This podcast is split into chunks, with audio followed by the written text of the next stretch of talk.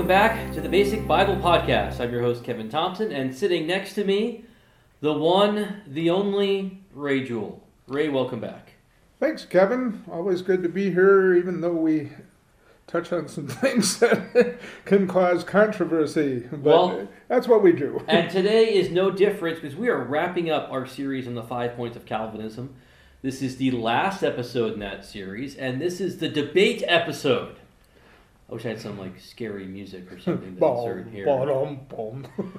So, uh, as you guys know, we've been going through the five points of Calvinism. And last week, we we give Ray a chance to rebut that. As you know, that Ray and I uh, come from different perspectives here, different traditions and, and different viewpoints.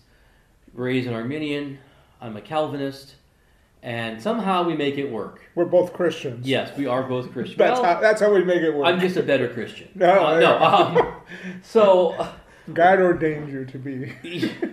so we want to discuss here in that with, with that foundation that we are both christian brothers we're, we're both going to be in heaven someday um, ray's going to get there first but um, Theoretically, anyway. uh, yeah uh, but uh, with that foundation that we're we're not uh, casting each other as heretics or as unsaved or whatever. This is an in-house debate between two friends and uh, but it's but it's a significant issue. And so we wanted to discuss those differences and what possibly could be some similarities some agreements on this. Um, we are uh, uh, you know i'm just going to go ahead and compare us to uh, george whitefield and john wesley uh, who both disagreed on this issue both great evangelists and I, i'm going to basically compare myself to george whitefield I figured you would. um, and I think that my preaching someday will lead to a great awakening. Um, I'm, I'm surprised it hasn't happened. No, okay.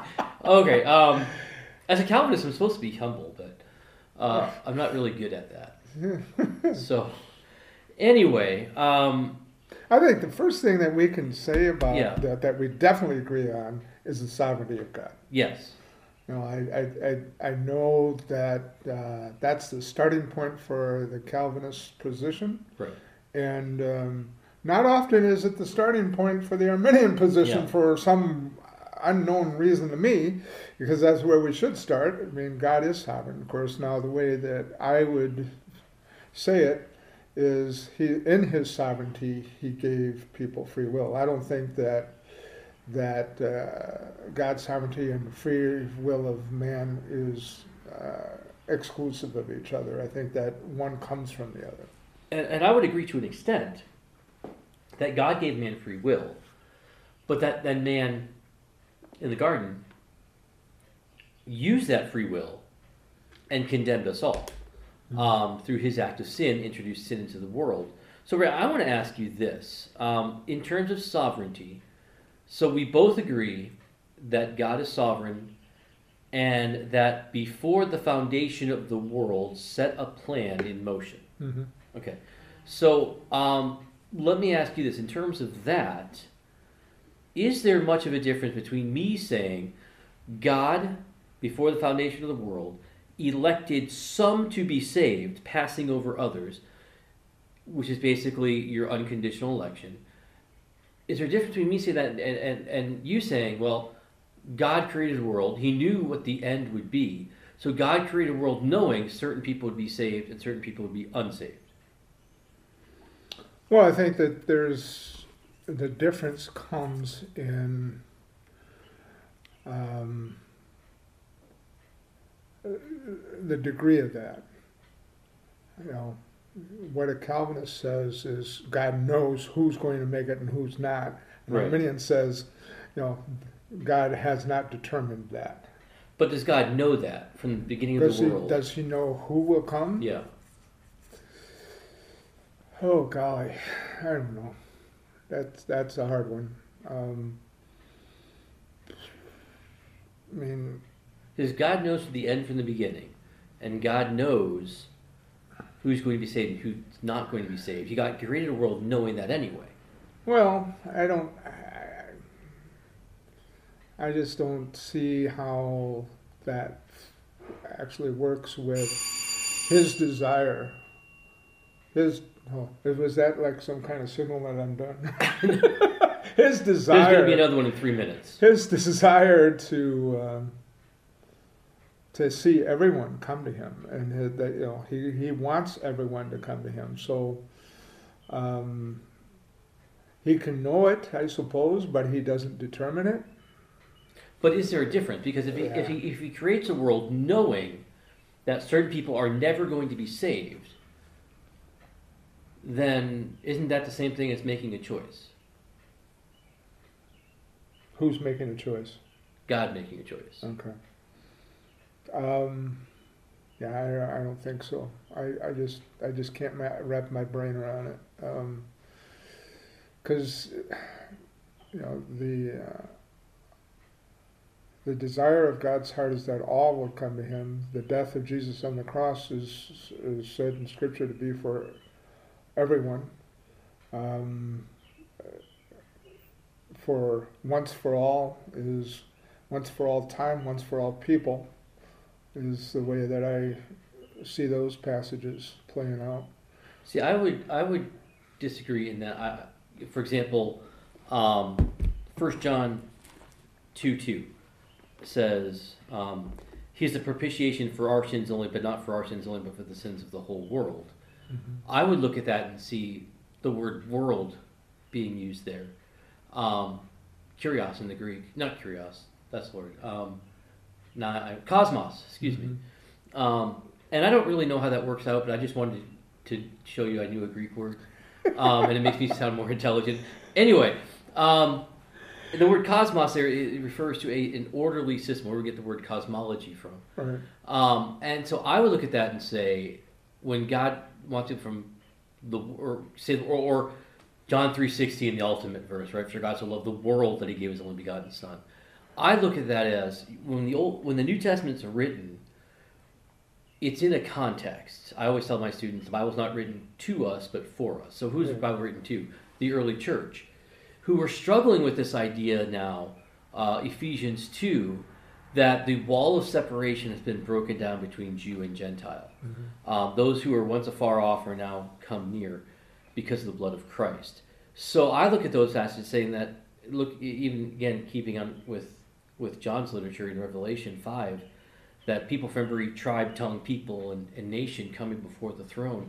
So God is saying, I want people from all over the world to be saved, not just one geographic location or Mhm. one race, but people from all over the world are going to be saved. For example, like we would use that, uh, you know, if I talk about World War II, um, what do I mean by World War II? A war that was fought throughout the world. It wasn't fought in every corner of the world. I'm sure there was a place in Topeka, Kansas that wasn't fighting, um, but it was all over the world, involving even most of the countries.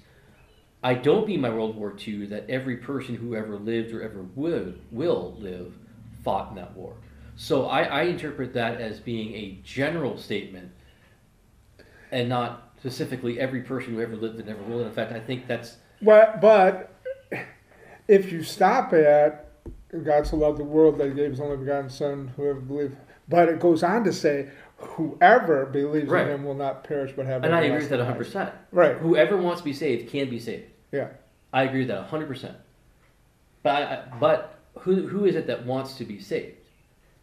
I would say that would be the people that God has worked in and worked through and elected before the foundation of the world. Hmm. Well, I think that you know God. I I just don't. I can't go there when I read other passages that talk about God's desires for everybody to come to Him. Now, obviously, a lifetime of rejecting God will lead towards hardness of heart. Right. You know, we see that not only with unbelievers like Pharaoh, we see it with somebody who, at least at first appearance, seems to be a believer. Uh, you know, was one of the twelve, Judas. Right. Um, but to to take that the freedom to choose to accept God's offer or to reject it away from people it, it just makes people into nothing more than uh, robots. And I, See, I don't believe that. I, I don't believe that's what Calvinism teaches that you don't have the ability to choose anymore, because I think everyone has the ability to choose, but the question is, what are what are we basing that ability to choose on? Um, for example, I give this example to my students all the time, and it's horrible, but um, if you were to offer me a salad in one hand or a bacon cheeseburger in the other, I am going to go with the bacon cheeseburger every single time. yeah, Um, but no one's putting a gun to my head to do that. Um, so I, I, I believe we choose according to our nature. And again, I think you, you, you what I do agree with what you said last week is that everything rises and falls in that whole idea of total depravity.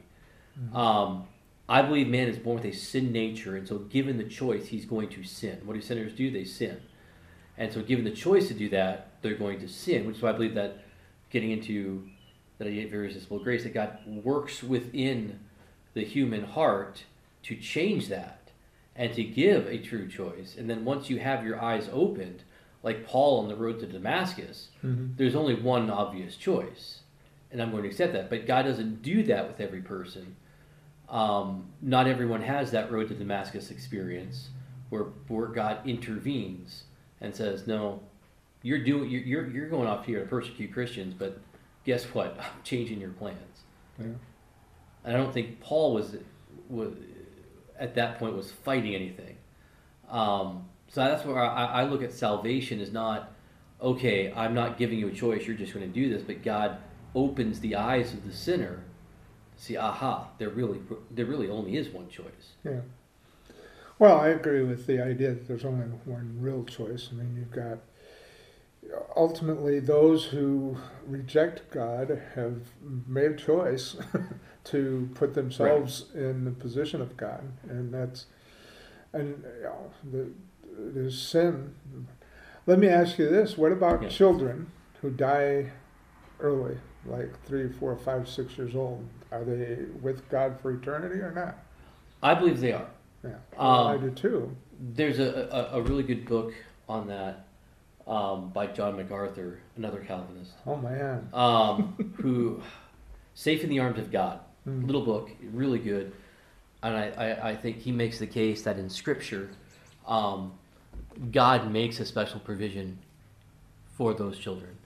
Um, it's still the idea of grace that they're saved. Mhm. Um, but yeah, I, I, I think Scripture, you know, the, the classic passage uh, going back to David about, uh, you know, David committing the sin with Bathsheba. Mhm. Um, and part of the punishment for that is the child is going to die. Um, and David makes a statement that after the child has passed, and people are wondering, David, why are you? You're okay. You were in sackcloth and ashes here a few minutes ago, but now the child's dead, and you're up and you're walking around, you're eating. And David says, "Well, he can't come to me, but I will go to him." Mhm. Um, and I know there are some Calvinists like Wayne Grudem and others who who'd, who'd say that um, the children of the elect Mhm. are saved. And, and I don't know if there's enough scriptural warrant to that, but I think there's enough scriptural warrant to say that yes, God has a plan and a, and a protection for those children. Yeah. For all children. Yes, for all children. Yeah. But, okay. Move on. Okay, so um, let me ask you. I, I'm, I'm curious um, when it comes to the issue of perseverance of the saints. Mm. Um, so you believe that someone could lose their salvation. Yeah. Um, what would be that? Is, is it is it just the idea? Because that's not even even before I was a Calvinist. I, I, I didn't. I always held to some idea of eternal security. And I, and again, I think I agree with you from last week that I don't buy into the once saved, always saved. Um, so you believe that someone can lose their salvation by choosing not to be. They, they make a conscious rejection Yeah. of the faith. I'm curious, is there um is there any other way someone could lose their salvation? For example, if someone has committed a certain number of sins, is there what causes someone to lose their salvation? Is it just a decision I think, not to be or well, I think it's a decision to uh, not, you know, to stop believing in Jesus. Well, I mean,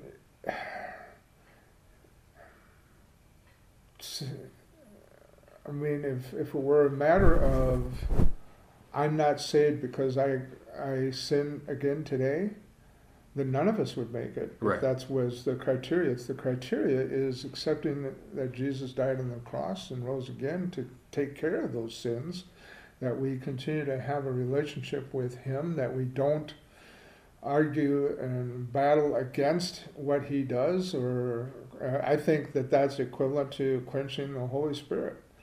Of uh, just out and out saying this is this is this is rubbish, this is garbage, and I mean it's not. Uh, it's the only way to life. It's the only way that we can have life and have it to the full and be with God for eternity. Um, so, um, is can you continue to sin and sin and sin? Well, and and the the thing that I have come to realize when people wonder about their salvation, I said, you know what, you're probably okay Yeah. because you're still concerned about it. Right. I, If, I if, with that. if you weren't uh, concerned about it, then I'd be concerned about you. Yeah. so you believe then that you can have a, a Christian who wants to be a Christian can have assurance of his salvation. Yeah, I feel very sure of my salvation Okay. um, because you know it's the only thing that is sure. Right. Uh, my hope is secure in Christ, and but if it came to the time in my life, which I hope I don't think, you know, I may have made it this far. I don't see why I would change that now. Um, but if it came to that in my life where I denied Jesus, then I, then yeah, I would I would consider myself to be outside of the will of God. And, and, and quite frankly, I'm not going to let you do that. Well, that's, so that's that's one of the reasons why God brought me into your life. Because if you ever even thought that way, I'd start slapping you around. Well, I mean, but In holy in, love, in, in, a, in a way that is what part of the responsibility of the church. Right. You know, for so long, I've experienced in my tribe an overemphasis on getting people saved, you know, baptized, Yeah. and not uh, providing discipleship, Yeah. providing the, you know, this is this is not the end game. Right. This this is just the beginning of the end game. Yeah. The end game is living and walking and breathing and and uh, following Jesus and trying to help others come to Him. That's what I love about the book uh, Pilgrim's Progress, written by a Calvinist. and uh, you know, the story only begins at the cross, hmm and, and the rest of the book is is is leading to the celestial city. Right. Um, and so, yeah, even as, as Christians, we don't. It, salvation is not the end goal. Salvation is just the beginning. That's why we call it a, a, a new birth. Yeah. Birth is not the end. Yeah. So I think you and I agree that someone who denies the faith is not a Christian. Right. Um, the only I think the only disagreement we would have is if that person ever did profess faith. I would say that was a false profession, and that person really wasn't saved. But you would say no, that person could have been saved, but now has rejected the faith and is not. And I would base my belief about an individual on their fruit. You know, we I think that uh, Jesus talks about you will know them by their fruit. Right. And you know, somebody had served faithfully as a Sunday school teacher 30, 40 years, and then decided, well, you know, I don't believe this anymore. I was, I, I just don't believe it. And whether or not they were a believer at one time, in a sense, really doesn't matter Yeah. because Yeah. it, that's not, you know, I mean, they're, they're uh, parables. Jesus told the parable, asked this, the father asked his, had two sons. He asked one to go do something. He said he wouldn't. He didn't. Then the one that said he wouldn't, he did. So who did what did the father wanted? You know, the one that did do it. Right. And I think that that it, that fits in here because um, it's a matter of, of of living for Him, and it and it doesn't matter. It could be at the eleventh hour. Yeah. Uh, you know, other parable Jesus told was, I decided to pay everybody the same thing, and, and who are you to tell me I can't? Mm. um, you know, it's, it's, it's my, I, you agreed to this price uh, to pay, get paid, and I'm going to give the other people the same amount. Yeah. So, um, you know, I think that salvation is something that we have to look forward to, and and again, it affects the way we live our lives now. Right. So let me ask you one other question. Uh, talking about the atonement. Uh, you and I actually were in here just a couple days ago. We were recording a panel discussion for my theology class, Yeah. and in fact, uh, similar to the one that we aired on this podcast, but a little different. A couple of different people there, um, and Pastor Aaron White, who has been on this series, uh, said something. I, I want to get your take on it. Um, he said, when it comes to the atonement, he says everybody limits the atonement. Either you limit the power of it or the scope of it. So you limit the power of it in that the cross is only potential. The, Jesus didn't actually save anybody on the cross. He just made people savable, gave them the, the, the possibility of being saved. So Jesus didn't actually save anybody. Or the idea of a limited atonement in, in the idea of God only died for his elect, or God died only for those he knew would accept him. So I'm, I'm curious your thoughts on that on that statement.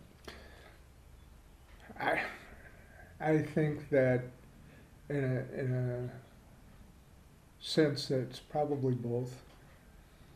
Because you know, I'm, I, I think God, He knows our heart. Um, but I also think that He just He leaves it to the person to choose, and I don't. I would never agree with Jesus didn't didn't save anybody. I mean that, that I, I that's just foreign. That's foreign to Scripture to even think that way. So I'm not sure why Aaron goes there, uh, unless he's just trying to make his point. But And that's one of the areas again where I where I struggle with. And I mentioned that in the panel discussion where I, I don't limited atonement doesn't offend me. It actually makes sense to me. Um, but I don't ever want to be in a position where I have to explain away scripture. And I look at passages like Hebrews 2 9 that talk about um, Jesus who tasted death for every man. Um, I don't want to do theological gymnastics to explain away a verse. yeah, And to me, that verse sticks out like I can't deny that. Yeah. Uh, and I don't want to. Even if it doesn't fit within my logical system that I've created. And, and, and both Calvinism and Arminianism are man made systems trying Yeah. attempting to explain what's in the Word of God. And I don't have a problem with that. yeah. Um, but I don't want to put my system above the Word of God either. So I, I, I have to submit myself to the Word above that. In the other passage, uh, 2 Peter chapter 2 and verse 1, talking about false teachers who are no doubt, they are bringing upon themselves swift destruction. We're talking about, uh, I believe that's talking eternal destruction. But Jesus, uh, Peter refers to them as denying the master who bought them Mm-hmm. bought has the idea of atonement. Mm-hmm. Um, so how do I explain that away? I, I don't want to explain it away. Right. So um, that's why I really struggle with limited atonement. Even though it makes sense to me, I have to submit my logic and my reason Mm-hmm. to the Bible. Well, and the reason it makes sense to you is you uh, accept Calvinism. I mean, and, Yeah. and it's a it's a part of the flow from the beginning that is there. And I mean, when I look at Calvinism without, you know, which is sort of hard to do with that because it's about Scripture, but Yeah, I just look at covenant. Well, yes, this is a progression here that makes sense. it's logically consistent. Right. And uh, the problem is, God has a different idea of logic than humans do. Thank God he does. Yeah, and we're talking about a transcendent God that's Right, above yeah. us, and we're not going to be able uh, to simply reason God into existence or, or, or whatever. And so that's yeah.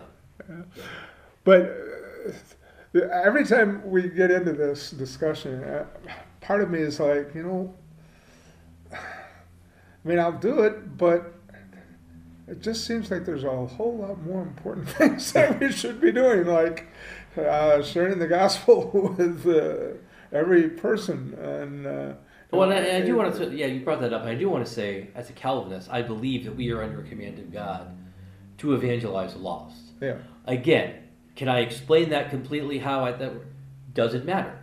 God has said that. In fact, R.C. Sproul was talking about uh, R.C. Sproul, you know, Calvinist of Calvinism here. Um, was talking about a, a time he said in seminary, and this professor John Gerstner uh, was asking everyone that same question: Why should you bother to evangelize if God will save who He saves anyway? Yeah. And he went one by one through all the students, and, and no one had an answer. And he got to R.C. Sproul, and he said, "Well, I he hemmed and hawed for. I guess because I don't know because God said to." And, and Gerstner said, "Do you think that's a small deal? The God of the universe commanded you to do something, and you think that's not." It's like, okay, I get it. so yeah, we are under command to do that. And I believe that's how God does bring the lost, and I, and I even think um, that's how God condemns the lost Mm. uh, who are in their sin, because it's it, you know the example is that, you know the same sun that hardens one thing melts another, Mhm. and so I believe that God even has a purpose in evangelism for people who are quote unquote unelect. Well, and then, of course, then you got the argument, uh, the discussion on, well, what about those who have never heard? and I, you know, I guess it's in the hands of God. Well, I disagree to it. Well- Well, well, I don't disagree that it's in the hands of God. I don't want to say that, but that's why you know I, I, people kids ask me that all the time. What about how do you solve that problem? Well, here's the thing. Go. Yeah. Jesus said, "Go, go into all the world." So if there is somebody in the world who hasn't heard the gospel, that's mar- that's our fault. hmm So go out and do it. Go out and spread the gospel. Go to the othermost parts of you know, be a Jim Elliot and go into the lost tribes uh, that haven't had human contact in years or whatever. Sacri- sacrifice yourself Yeah. For the, the truth of the gospel. And so that's that's exactly what we ought to be doing. So um, But there, you know, I, I think that salvation is about more than just individuals. I think it's about, you know, Jesus' death on the cross is sometimes, you know, when, it, when the terminology is the world, it means more than just individuals. It means systems. It means the whole earth. I mean, everything. I mean, everything will be restored ultimately. I great. I mean uh, Romans eight. Yeah. the the uh, well, in uh, Revelation 21, Right. 22, it's it's God is going to set things to the to the right, Yeah. to to His way. Ultimately, uh, definitely, you know, Jesus cried on the cross, "It is finished." It's more than just yours and mine salvation. It's about what He did for His creation, the whole of His creation Right. and that's um, you know I I've eventually want to if they'll ever let, contact me I've been wanting to do meditation at church for a while and nobody's nobody's given me the okay yet but I I saw a movie once John Grace, if you're listening, yeah right like she would he needs Uh, to. well yes but uh, the um, the life of Pete Maravich Pistol uh, Pete. Pistol Pete and his his dad was a basketball coach, college basketball coach, and he had, he took a basketball and he took a magic marker and he put it down and he said, "This is what I know about basketball." Hmm. And then the ball referred, and this is all that's yet to be discovered about the Yeah. game. And I'm like, that's what I want to do. I want to take a basketball, put it down, and this is you. Yeah. And here's the rest of it. the rest, I mean, we get in America, we get so tied up in the individual, Yeah. and in this discussion of Calvinism, I mean, it's about the individual, and you know, I mean, it, like you said earlier, it's an important discussion, but there seems to be more important things that we need to Yeah. be concerned with, and and you know, when we're having these in family discussions, we're not dealing with people outside the family, and that's who Jesus calls us to go to. All right, I think we'll, we'll end on that note. And so, our recommended resources um, I'm going to recommend a uh, two books for Calvinism and against Calvinism. Uh, written by uh, For Calvinism Michael Horton, who's been a guest on this pro- podcast, and then uh, Against Calvinism by Roger Olson, uh, an Arminian. And I recommend getting the twit the Twitter version, the Kindle version.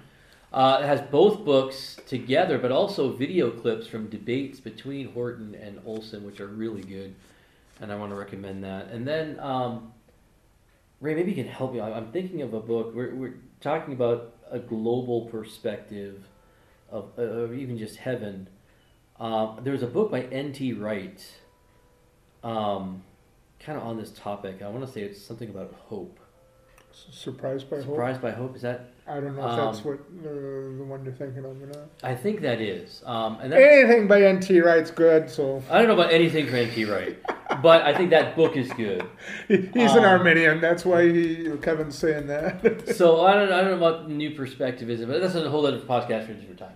So anyway, so we are so we are officially wrapped up this this podcast, or excuse me, uh, this whole series on the five points of Calvinism. So again, if you want to leave your comments, you can do it uh, on our Facebook group. Uh, you can go on Twitter, Basic Bible Cast on Twitter, or um, you see it's the same handle on Instagram, or you can call our our hotline, our voicemail system, uh, which is just basically a Google Voice number, uh, 262 427 1473. So that's 262 427 1473, or email us at basicbiblepodcast at gmail.com.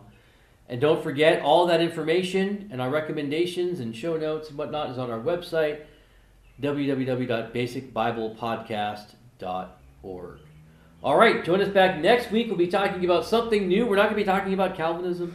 So if you're sick about that, uh, join us back next week. Wait a we'll- second, a Calvinist just said he's sick of talking Oh, no, about not me. Not me, but if the listeners are, um, join us back next week. So until next week, have a good rest of your week.